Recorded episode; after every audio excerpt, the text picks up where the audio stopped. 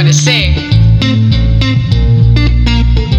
Welcome to Woman Unplugged, a podcast of encouragement for today.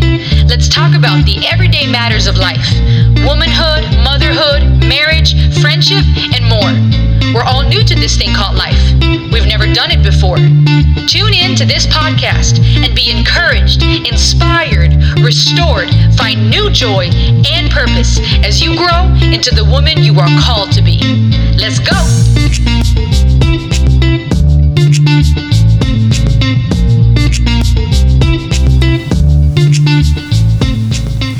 Hey everyone, this is Rosalie Elliott with Woman Unplugged, and I'm so excited about this episode today. Thank you for tuning in. I have a very, very special guest with me today. She is hot and gorgeous. She is author, published author. She is mother to two children, wife, and so much more. So I would like to welcome Wendy Nunnery with me today. Yay! Thank you so much for having me. This is so exciting. I'm so happy that you're here. Um, yes, thank you for agreeing to talk to me today. I think that we there's don't talk all the time. Yeah, like we don't talk all the time, which is one of the reasons why I feel like we just it was a good idea to decide to do this, yeah. Because a lot of our conversations end up so encouraging and uplifting. Mm-hmm. Yeah, there's a lot of stuff I think that we've said over the years that sometimes I wish I could go back, and a lot of it I remember, but there are other things too in the conversation where it's really spirit-led, yes, spirit-filled, and you'll be needing something or I'll be needing something, and you know, each one of us will say something that's just really packs a punch and hits right where it needs to. Yeah. And sometimes I wish I could go back and re-listen to those conversations. So I agree. This will be fun. A lot of truth telling, and that's good. We need that. So just tell us a little bit about yourself to start with. Who are you? What you do? Where you come from? Where do you go? Cotton Eye Joe. Uh, yeah. So I actually, we live in Atlanta, obviously, and I grew up in a really small town west of Atlanta. Went to school at Georgia Southern in South Georgia. Go Eagles.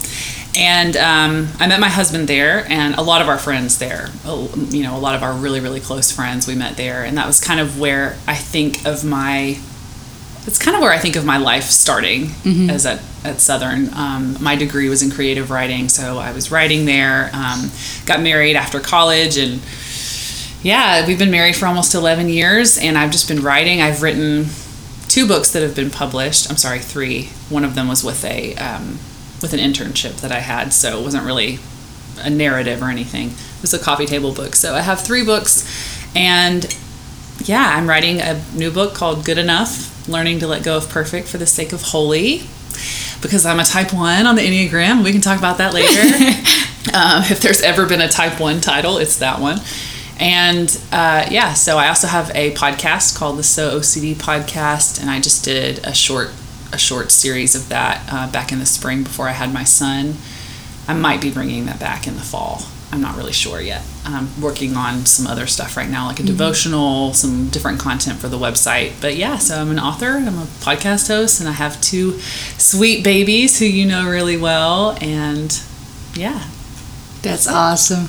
Well, it sounds like you have a lot going on. Like I said in the beginning, I consider you a friend who's beautiful and Thanks. accomplished, and really a light and a blessing. And I really mean this, a light and a blessing to the lives you've touched, be it through your role as a mother, be it through your role as a wife. Um, I'm sure many married women, be it experienced in marriage or new to it, can relate to the fact that it's nice to have someone you can talk to about those things, which sure. you are, a friend like that. Yeah.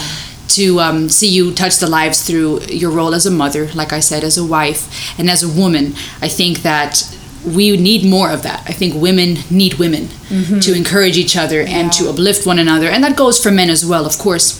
But what comes to your mind when you hear words like woman or womanhood? What comes to your mind with those words? Well, you, you know, it's funny when you say that. Actually, one of the first things that comes to my mind is God. Mm. Um, You know, I grew up in a, you know, we live in the South. I grew up in a Southern evangelical upbringing, and I never thought about God as having any kind of feminine characteristics, and that's something that I think in recent years I've really tried to embrace. Um, one of the things that I have read in multiple different places is um, how the, I think it's maybe the Aramaic or the Hebrew noun for Holy Spirit is a feminine noun, and, you know, it talks about God being like a, you know, a hen, you know, with her babies under her wing. And, and there's a lot of that imagery, I think, in Scripture that doesn't really get enough attention.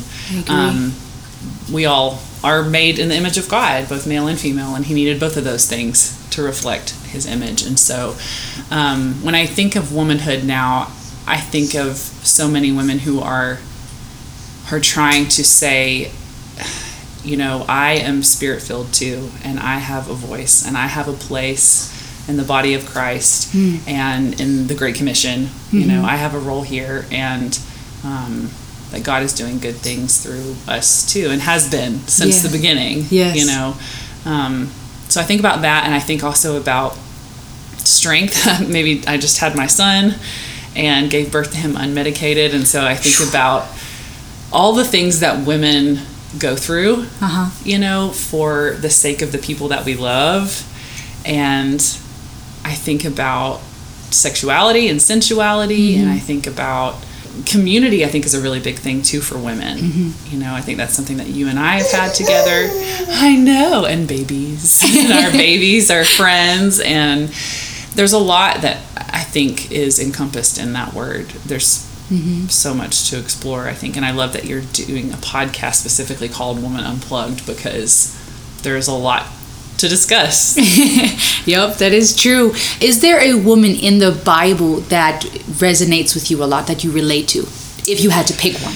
Yeah, you know, I look, I think everybody talks about Mary. Mm-hmm. Um, I also think about, I think about Esther, and I know that, you know, God's not really mentioned in that book, mm-hmm. but he's in the story. He's yeah. all through the story, you know. And I think about the bravery of somebody saying, I mean, we, we sort of look at that story. I know, she has thoughts too. We sort of look at that story as, oh, it was a beauty pageant and she became queen and it's wonderful. But the reality is that was a power play, mm-hmm. and she didn't go into that willingly. And it's more than likely that she was, it was more rape than it was a consensual sexual relationship. You know, she's sort of forced into that and chosen to become his queen because he had such a, a tantrum about his first wife not dancing for him and his friends.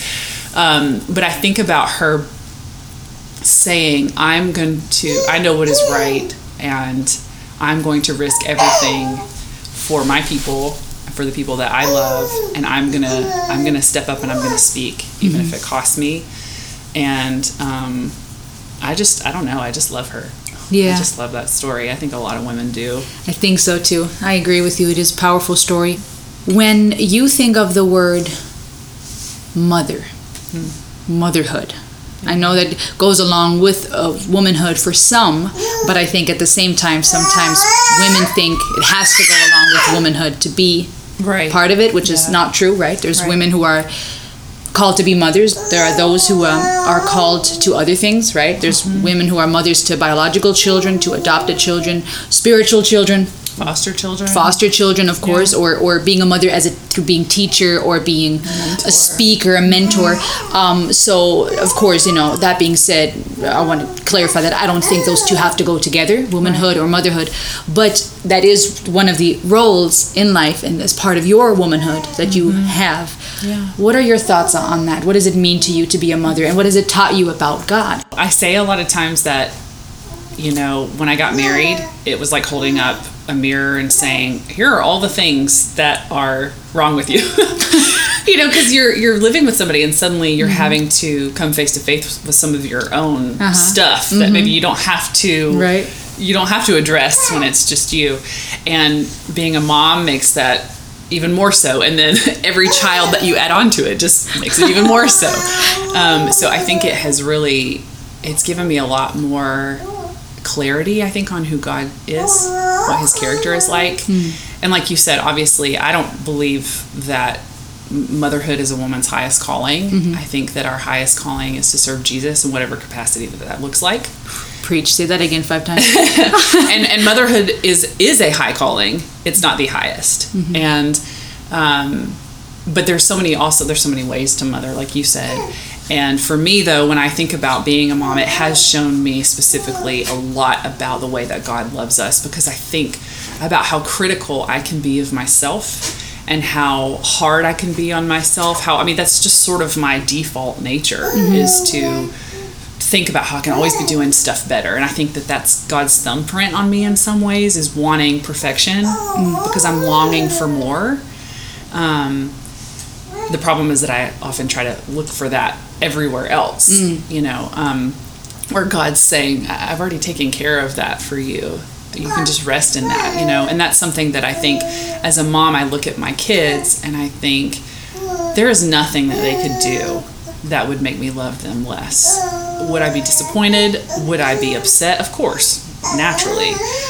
But I think about how intense my love is for my daughter and my son, and how it would devastate me if they thought that they could lose that, you know, if they felt that they needed to pull away from me or hide from me or not be able to share something with me because, you know, I'm gonna, I'm not gonna love them anymore. Mm. And I think that has shown me so much of how, if I'm capable of loving my daughter like that with this imperfect love, how much more God loves me, mm. how much more His grace abounds for me in all of those areas that I feel like I fell short.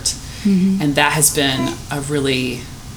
a really restful place for me, I think. Even though there's been a lot more challenges with motherhood, you sort of have a lot more stress in life naturally that just comes along with taking care of little ones, but there's a lot more peace, I think, too, in terms of my identity than there was in the past. I love that. I think that it's amazing to see how God reveals Himself, is refining us and molding us into His image more and more through the different relationships. So that being said, talking about womanhood, motherhood, you've already touched on it a little bit as a wife. Yeah. What are you learning about God and His heart when it comes to your marital role? You know, I I was really lucky to grow up with a father who loved me very well and who nurtured me and cared for me and showed me God's love. And I was really lucky that it was never difficult for me to think of God as a loving father, mm-hmm. because of that.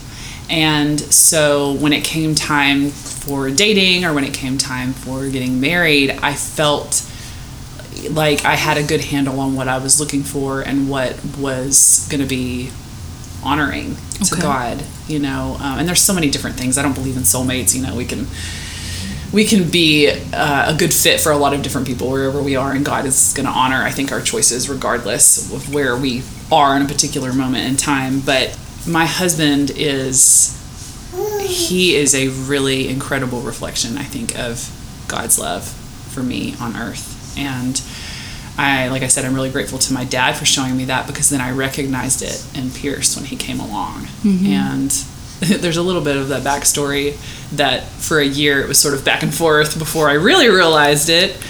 But once I did, you know, it was really clear to me that, um, that he loved God. And that he was going to love me that way. And, um, yeah. And so I think marriage is one of those, it's such an interesting thing to be married. You know, we, we put it up on this pedestal. Mm-hmm. And it's like the we, goal, right? We yeah, reached it. We put it up on this pedestal. We make it about all this passion and romance and all of this. You know, we find this person. Andy Stanley is my pastor. And he talks a lot about, you know, instead of trying to find the right person, try to become the person that the person you're looking for is looking for. Mm-hmm. You know, focus more on on what is God doing in you to refine you, mm-hmm. um, prior to marriage. And I think that then in marriage, you're going to continue to be refined, mm-hmm. you know, just like you are as a parent or in any role that you play. And it has been really refining for me um, to be married, because Pierce just brings out all of the best in me. Mm-hmm. He calls it out in me, and he also calls out the nonsense, mm-hmm. you know, um, but in a way I think that's loving and serves to uplift me. And, you know, of course we've had our challenges. We've been married almost eleven years. And as I told you earlier, we were up last night at one fifteen having a really serious conversation in the middle of the night because it needed to be done, you know. But when I think about the way that you commit yourself to somebody for your whole life, it's just a reflection of committing yourself to Jesus for your whole life, and that it's a challenge and that it's something that you choose all the time. Mm. You know, just as I choose to marry Pierce and I marry him on that day we get married, I still have to continue choosing him for the rest of my life. That's just so good. As Jesus saved me once and I'm saved and I'm going to spend eternal life with him. But what is my life here on earth going to look like if I don't continue choosing him to every day?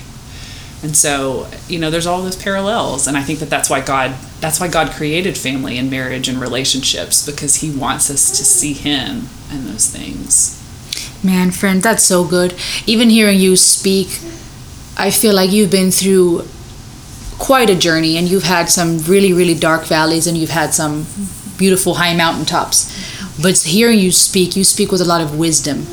Thank you. And it's beautiful. We've been friends for several years, and our story's pretty funny. We've had, you know, all kinds of different seasons We've had a lot of, of life. We've had a lot of fun. I mean, just as a little insider, our friendship, I think, got a little more, I'll say, rooted or, or a little more, a little deeper when we got fired together. Yes.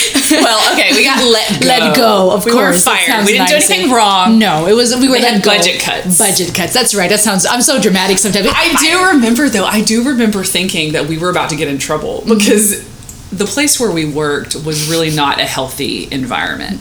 Hashtag um, toxic. It was very toxic, and they called themselves faith-based, but it was very difficult for us. And so we would spend a lot of time, you know, uh, talking on our lunch breaks about our frustrations. Mm-hmm. Um, and so when we got pulled into that room together and they said, well, there's been some, I was thinking, oh gosh, there's been some talk that you guys have been bad-mouthing or something like that. And then they said, there's been some budget cuts. And I just remember being like, oh, okay, cool.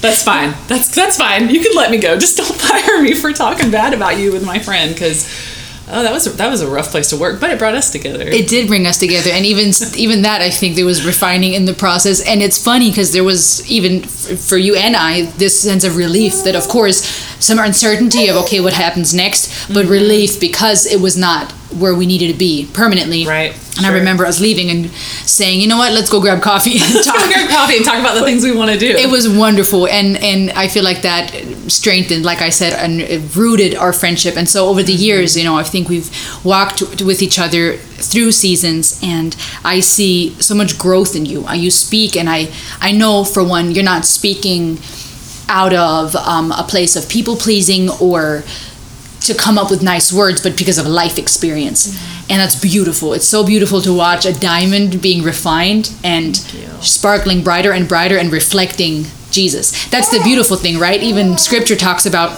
our faces being radiant, never covered with shame.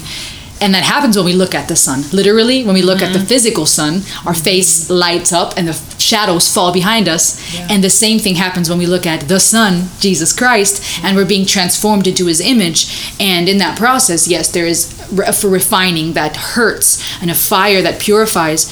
But just like a, a diamond, the, the purer, the more light it will reflect. Mm-hmm. And um, I see that in you, a diamond being refined and reflecting Christ more and more, from a place that is real and raw. And I think that's why you're so perfect even for this show, because the whole idea of Unplugged is to be real, to talk about real issues. Yeah. So that being said, as much as you uh, want to, what are some of the challenges in your life that you face, that you're comfortable sharing, that you are have either learned from or are learning from right now when it comes to being a woman? Ooh, well, the most... The most recent thing, and I think the most obvious that you probably know I'm going to mention, is the fact that I had my son in May. And pretty quickly, I would say within, pretty much immediately, I just fell into a really deep, dark depression. And I had had a little bit, I'd had a little bit of that after my daughter was born.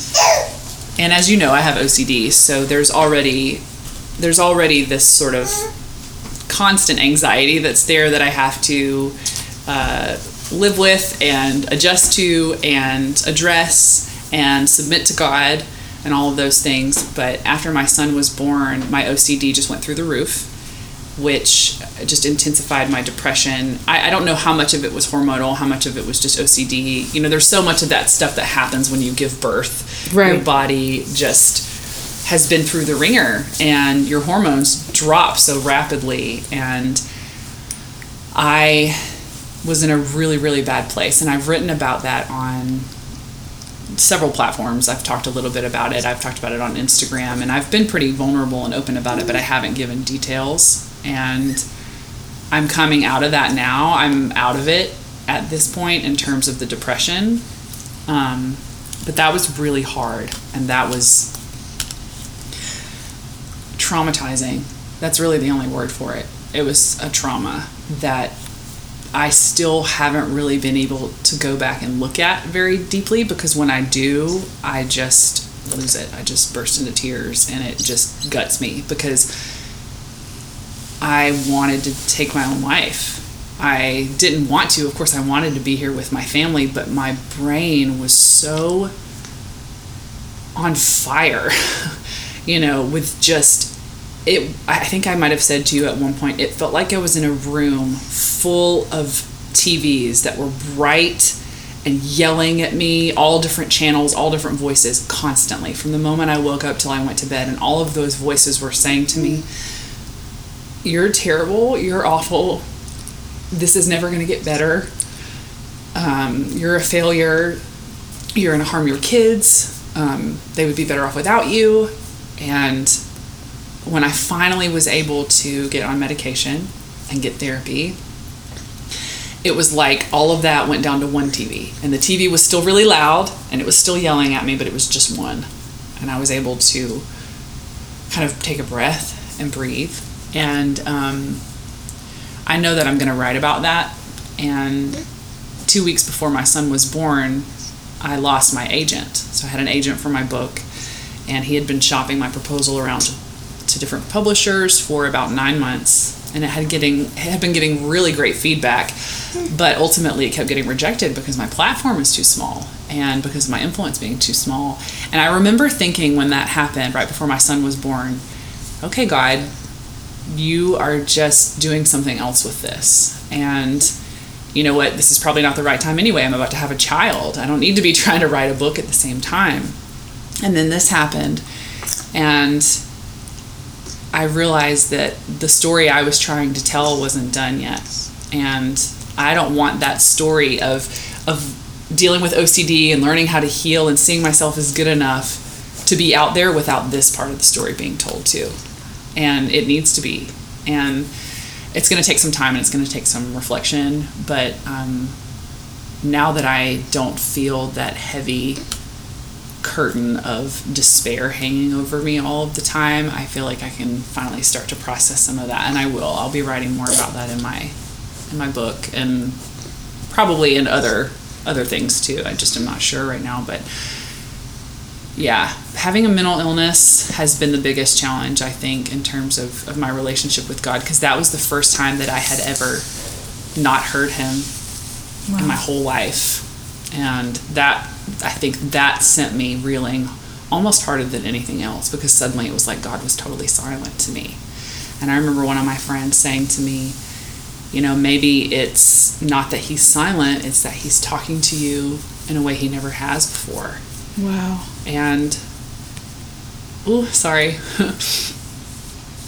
I think about how true that is, because I was hearing him from doctors and from friends, from people coming to sit with me in my house, texting me, random strangers on Instagram were messaging me saying they were praying for me, um, my family, people coming to stay with me, because there was one Thursday where I was at my therapist's office, and she almost called nine one one.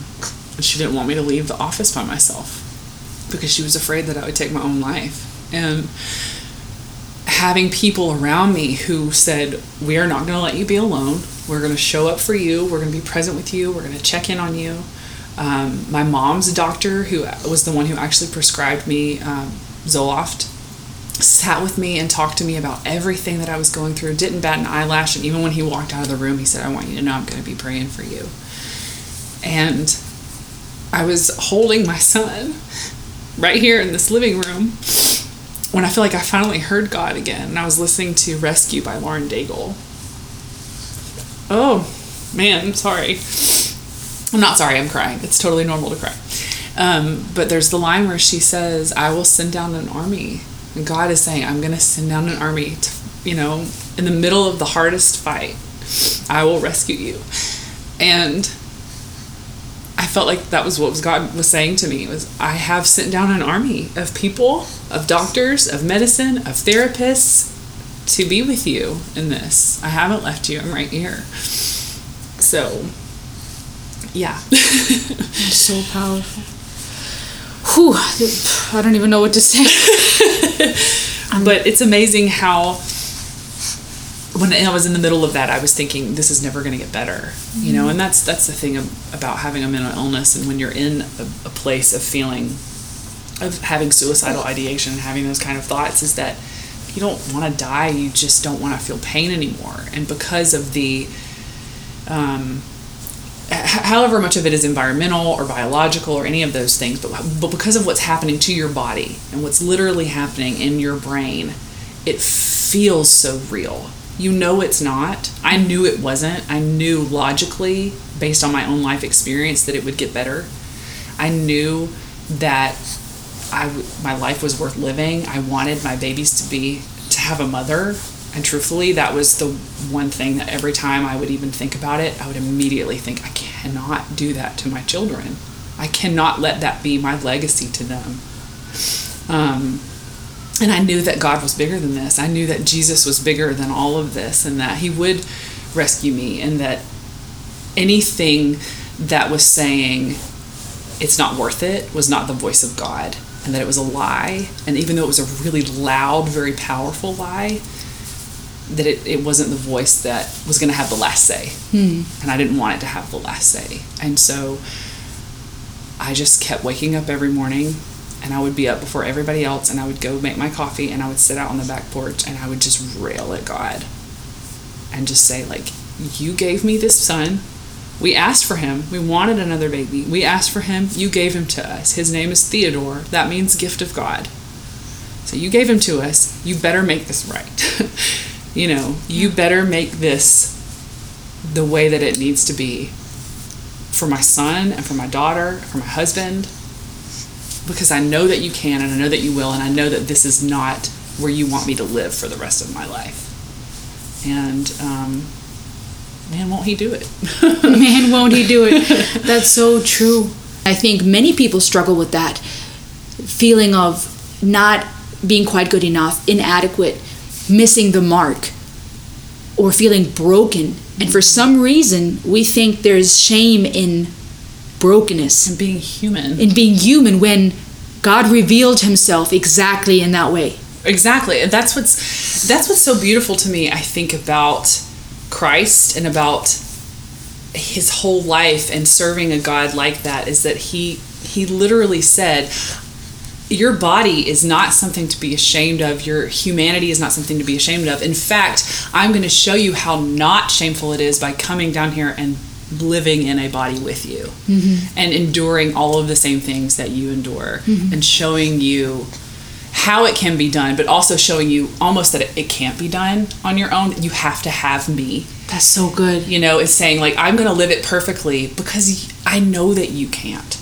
And one of the things that my therapist and I have been talking a lot about is the fact that re, like perfection doesn't exist. So I, I will say a lot of times, well, I know it's not perfect, but, and she's like, no, no, no, no. It's not that you are trying to attain perfection and you're just not good enough to get there. It's that it's not possible. It doesn't exist. So you're literally striving after something that you will never attain without the sacrifice of Jesus. Like he's, but he's already made me that. And I talk a lot about that in my book, that actually what we're longing for is not perfection, it's holiness. And that's already been given to us. Perfection is something that we strive to attain. Holiness is something that we receive. And we've already received it. Wow. You got to say that again. Say that one more time for the people in the back row. Yes. So, per, you know, perfection is something that we want and we go after it. I mean, here I am sitting in front of you without my makeup on. I've got a rosacea flare up. It's driving me crazy. She's still beautiful. It's driving me crazy. I didn't have any skin problems till I hit thirty. And then my body just went whoop. And it comes and it goes. Sometimes it's great. Sometimes it's not. And I find myself always thinking, if I could just get here, if I could just get there, if I could just have this this way, if my house would just stay clean, or if my face would just stay clear, or whatever, then I would be happy. And the truth is that that's not going to happen. First of all, it's not going to happen because I'm human, and nothing ever stays exactly the same. Things always get messy, especially when you have kids. You have to continue to clean them up. You have to continue to care for your body. You have to continue to do those things. But it's not because they're bad. It's because you're a human being and you're living in a body. And this is the world that we live in. And I think that looking at that as something to steward well, as a gift that's been given to us, versus this is not good enough already on its own, I have to make it better all the time, is is uh, a helpful way for me to look at it. I think when I start to think about it is, how can I do this to care for myself better? How can I do this to care for my family better? Versus, how can I do this to attain some sort of status that I think I need to achieve? Mm-hmm. And that's a constant battle. I mean, that's hard to do, especially as a type one, mm-hmm. as I said. So I'm a type one on the Enneagram. I'm a perfectionist, and I see things around. It just sort of comes up in me naturally. I look around and I automatically see things and how they could be better. Mm-hmm. And I want them to be better. And one of the things that I've been realizing is that it's really common, I think, for people with O C D to have that perfectionist tendency because we live so much in extremes. Mm-hmm. It's either everything's okay or everything's terrible. You know, if I don't do this this way, then something disastrous is going to happen. And the truth is that life is lived in that gray area mm-hmm. most of the time. There's beauty, and there's wonder, and there's joy, and there's majesty, and there's laughter and play. And then there's also frustrating things like illness, and there's pain, and there's sadness, and there's sorrow, and there's waiting for things that we want and don't have, and there's, you know, depression and mental illness. I mean, there's all kinds of stuff, and those things are lived together. Mm-hmm. And so I'm trying to learn how to be okay with my own humanity by remembering that Jesus has already redeemed all of that, and that I can rest in that with him.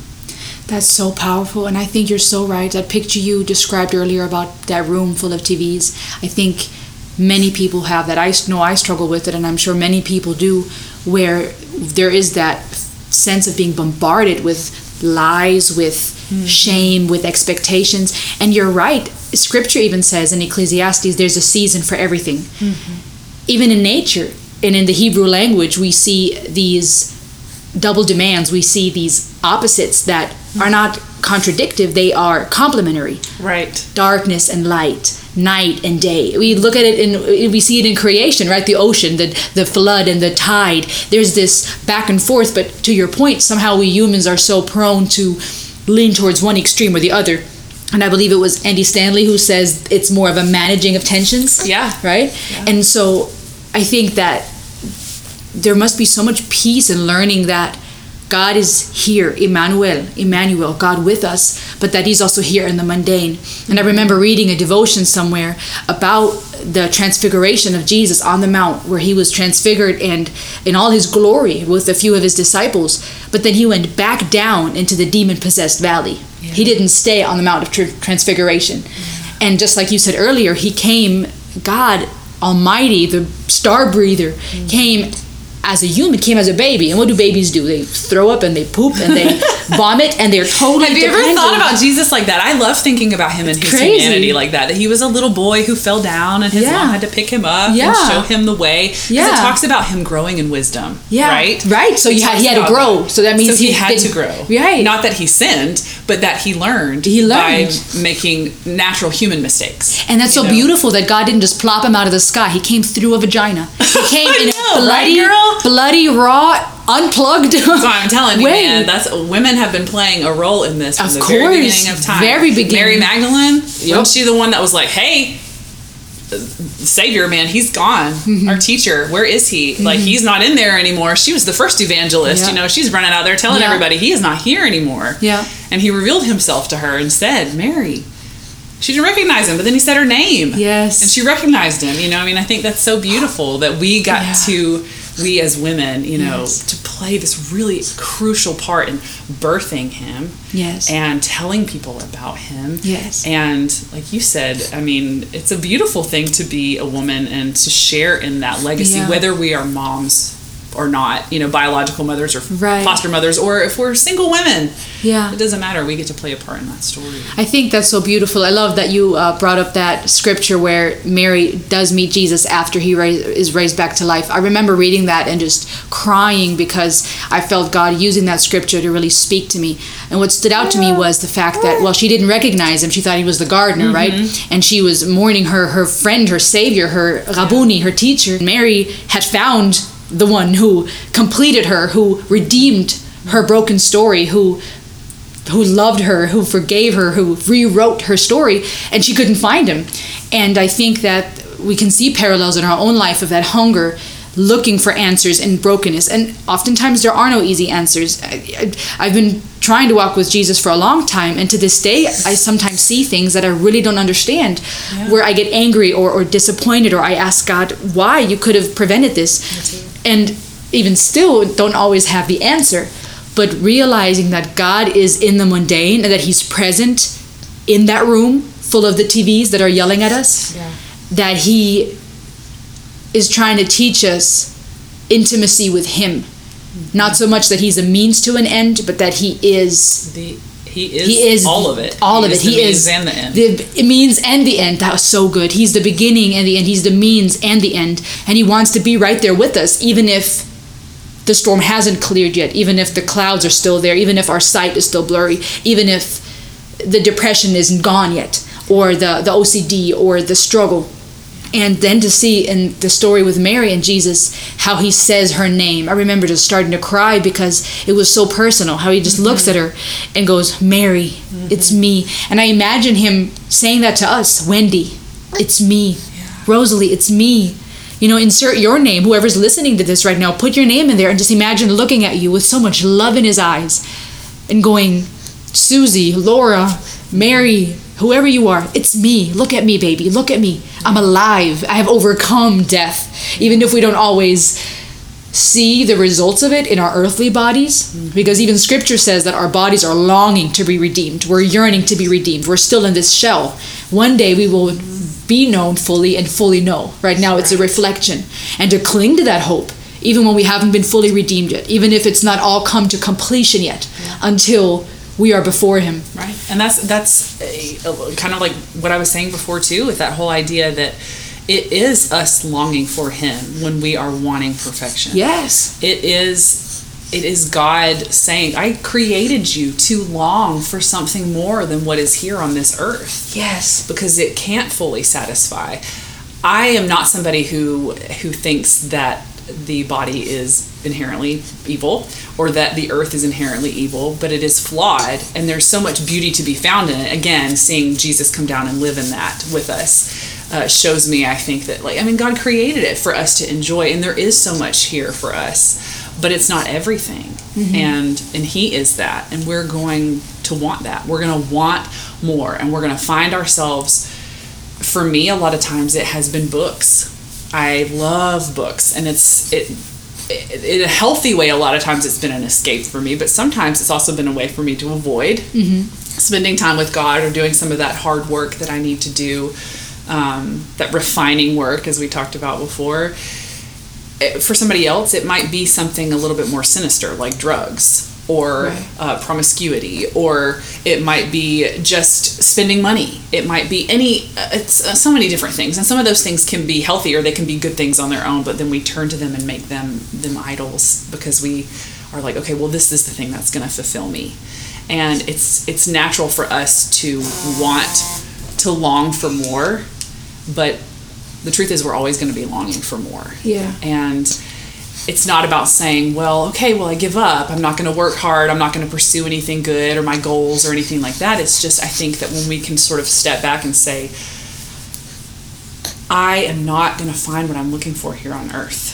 So I can actually enjoy some of these things a little bit more than I am, instead of thinking about them, like you said, as a means to an end, as always being another thing to achieve, another thing to get, and then one day I'll get there. I think when we can recognize, like, we're not going to get there here on earth, it actually makes, it takes the pressure off. My goals matter. My happiness does matter. My joy. God, again, he wants us to thrive. He wants us to have an abundant life. But recognizing that that's not ever going to be completely fulfilled until we're in the presence of God, right there in front of his throne, you know, complete and whole without flaw, as we will be in heaven, and whatever that looks like, whether it looks like earth, because sometimes I do think that heaven is going to be like, it is a, a perfect earth, right? Yes. Where everything lives in harmony together. Um, and I think that when I can step back and say, you know what, this thing that I'm trying to do is really valuable and really important. I can take my time with it. I don't have to strive, because the truth is there's always going to be more. There's yeah. always going to be some next thing that you want. So when you can satisfy yourself with the the truth that you're not going to find it, in some ways it does take the pressure off. It does make it more enjoyable to be doing what you're doing right then, because it's just for the joy of that thing. Yeah. It's just for the joy of that date. Or or that book that you're writing, or this podcast that you're doing, or that conversation, or that meal, or whatever it is, you know.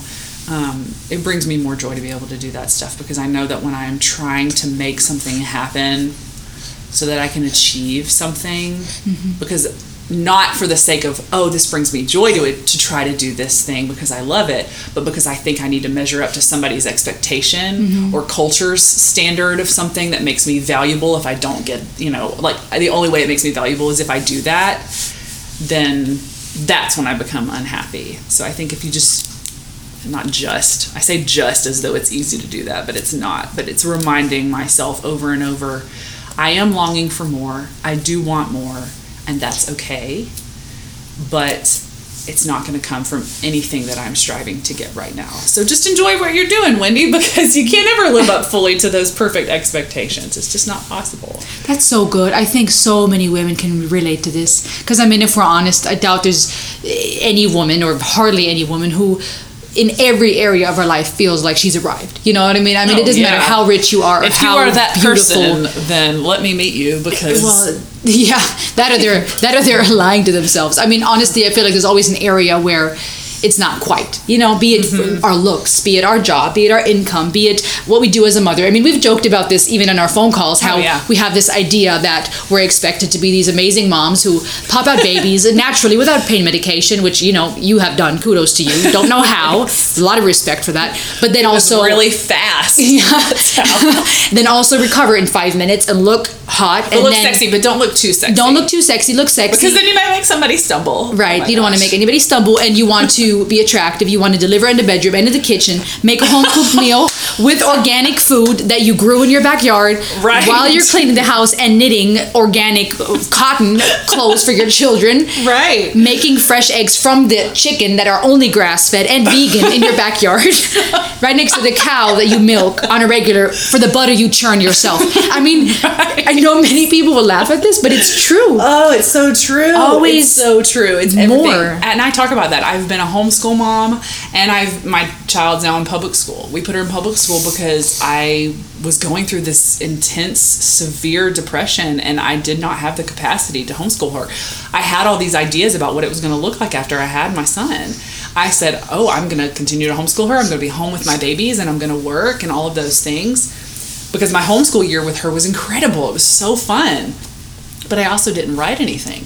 You know, and so we sent her to public school so that I could get better. Well, now I'm feeling better, and I'm getting to write again. And, but there's guilt with that, too. Now she's in public school, and is she going to encounter bullies? And is she going to really be able to learn very much? And, you know, now my son's in daycare for part of the day. And are they really holding him and giving him as much love as I would give him? Does he feel abandoned?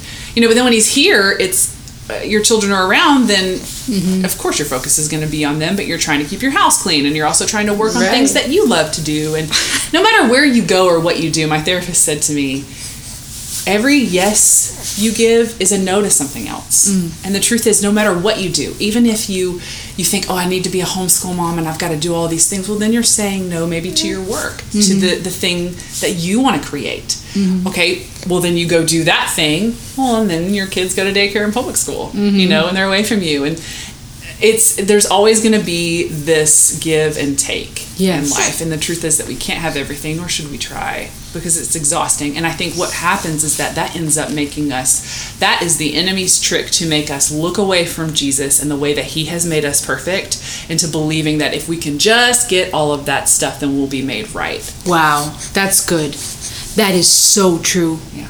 that's so deep, I don't even know what to say. Because, I mean, really, it ministers to me because, like I was saying earlier, you've been through such dark times and it's refining you into this diamond that's reflecting God. And there's such a relief listening to you and watching you do life, you know? And I know it's not like, you know, you, I mean, this is the point of the, the whole conversation. It's not like you've reached it now and everything's kumbaya. I know you have your struggles on a daily. I, I have literally mine. sat and, like I said, when we were talking last night or this morning at one fifteen in the morning, and I started boohooing because I said, gosh, it feels like there's always something with me. Because I am that perfectionist, because I do long for things to be right and good and moral and pure and all of that, I do look around and think, oh, I could do that better, I could do that better, I could do that better. And I, that's what I was saying to my husband was I feel like it's always, it always comes back on me being dissatisfied somehow, mm-hmm. you know, with the way that things are. Mm-hmm. And that's hard for me. Mm-hmm. That's really hard for me to see that in myself because mm-hmm. I don't want to view life that way. I mean, when I was talking just a few minutes ago about, oh, you just rest. That's not an easy thing to do. Nope. It's simple, but it's not easy to do. Right. It is a constant checking right. in with God and saying, what is my motivation here? What is, what am, why am I doing this? Yep. Is it because, like I said, I'm trying to steward this well? Yeah. Is it because my house needs to be clean because mm-hmm. it's messy, and that's good for us to have a clean house where things are not dirty and gross? Or am I trying to do this so that then I can only rest because my house looks good, and yeah. that means that I have done enough mm-hmm. and I have achieved something? Who? Ain't nobody following me around with a camera checking on how clean my house is. Nope. And if they did, they'd probably be comparing their house to how amazing oh, yours right. looks. I mean, we do that, and we live in this wonderful age where we have so much access online and with social media, but we also live in a time where we're constantly looking at everybody else's stuff and so life true. And thinking, gotta have that, gotta do that, gotta be that. And the yeah. truth is we're all putting filters on. We're all taking pictures of the beautiful things when just right outside of the frame is a big pile of laundry. Right. Or maybe right before you took that picture, your kid was screaming at you. Right. Or you got into a fight with your husband. Or maybe it was a beautiful photo and that moment was perfect. Great. Awesome. Snapchat. I've taken a lot of photos yeah. like that. But yeah, it's just one moment. Yeah. And I'm just trying to remember that, that it's okay to just rest in being in the gray area. And that's so relieving. That's so relieving, even just to hear you say that. And it, a lot of, you know, the things you struggle with resonate with my struggles. But seeing you share that and learning to rest in that is almost an encouragement, not almost, is an encouragement for me to do the same. And I really hope that anyone that listens to this can in and exhale and also meditate on that. You know, because even scripture says it, be still and know that I am God. Mm. And the beautiful thing about scripture I'm learning is it does not contradict itself yeah. if we read it in context. Right. You know, and there, that's why that scripture that says there's a season for everything ties all that together. Sure. Be still and know that I'm God. Being still does not mean doing nothing. Right. Sometimes being still means being at peace in what you're doing. It's resting. Resting. I think, about, uh, I, think I, I said this to one of my friends the other day, and it also makes me think of a... Um, Uh, sort of an example that, again, Andy, I love Andy, that Andy Stanley did on stage one time where he was talking about putting our weight on God as if we're like sitting on a chair. Yeah. It's sort of an an active thing to yeah. re- to rest. Yeah, yeah. You are placing your weight on something and you have this expectation like it's going to hold you up. Yeah. You know, I am sitting and I'm relaxing in something else that's doing the work for me, you know, but... Um, you are saying it is an active thing of going, I'm I'm placing yeah. this weight here, I'm doing this. Yeah. You know, and I'm resting in you, and I'm gonna be still and wait for you yes. to speak to me, or I'm just gonna sit here with you and yes. trust that maybe this is all that I need for right now. Right. That's just what came to my mind was of, of being still was not being passive. I love that. I think it's true. It says cast your care on him because he cares for you.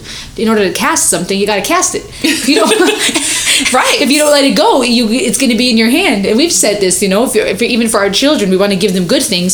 In order to do that, they have to let go of whatever is in their hand. And oh, it's the yeah. same thing for For us, if we don't let go what's in our hand, be it the toxic things that we believe, be it the lies we believe, be it the things we think can fulfill us, mm-hmm. then we cannot have an open hand for what he is trying to place in our hands.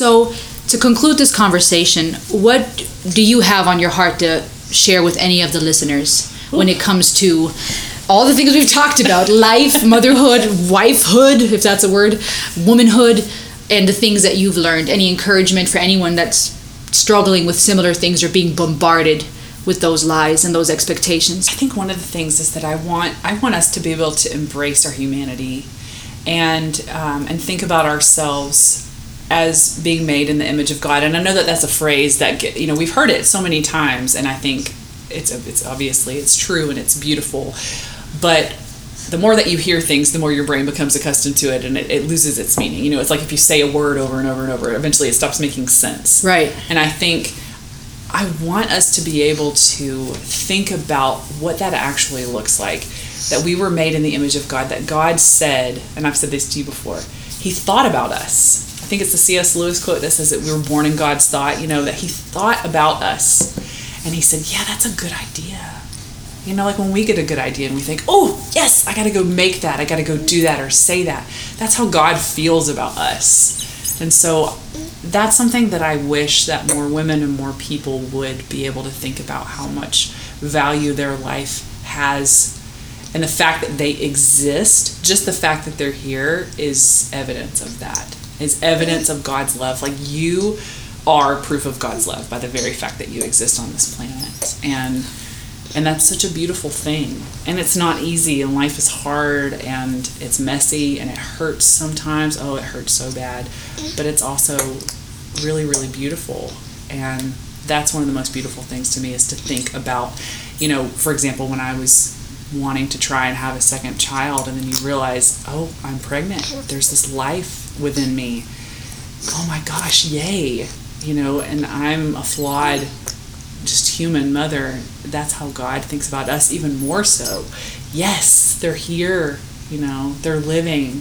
They're going to get to know me, and they're going to do so many wonderful things. And I just want us to be able to think about ourselves that way, as these really beautiful creations that we are. So, Wendy, that's so good. You are such a light and an encouragement. So are you. I'm so thankful that you were on this show with me today. I'm yes, honored. Thank you for asking me. Thank so you fun. for spending time with me and uh, sharing. And Raylan. Yes, and our the little Raylan. Now, where can people go to find more about you? I would love to point anyone listening to all the things Wendy yeah. Nunnery. Yeah. Well, it's funny because I did actually finally change all my social media handles to Wendy Nunnery. I used to be Lady Nunnery, um, but I figured I should just make it my name to make it easy. So yeah, you can find me on Instagram and Twitter and Facebook. I think Facebook is Wendy Nunnery Author, but um, my Twitter and Instagram handle is at Wendy Nunnery, and my website is wendy nunnery dot com. I am actually redoing it. I've transferred over to Squarespace, and I'm updating some things, so that'll be up pretty soon. And you can also listen to my podcast on iTunes at So O C D, the So O C D podcast. So that's kind of where I am right now. And you'll find all of my books for sale on my website, and there'll be updates there, you know, free things that you can get when you sign up for my email list. And also I'll have updates there about the book. That's so awesome. In, so. And friends, I would really recommend you go and check it out, because her posts and the things she puts out are encouraging. They make you laugh. They make you cry because you feel understood. Oh, so glad. So really, go go follow her. And um, thank you so much for tuning in, friends. Thank you so much, Wendy, for being on this love show. I love you too. All right, friends. Thank you so much for your time and for tuning in. I hope you guys have an awesome day. Stay tuned for the next episode. This is Rosalie Elliott with special guest Wendy Nunnery and Woman Unplugged.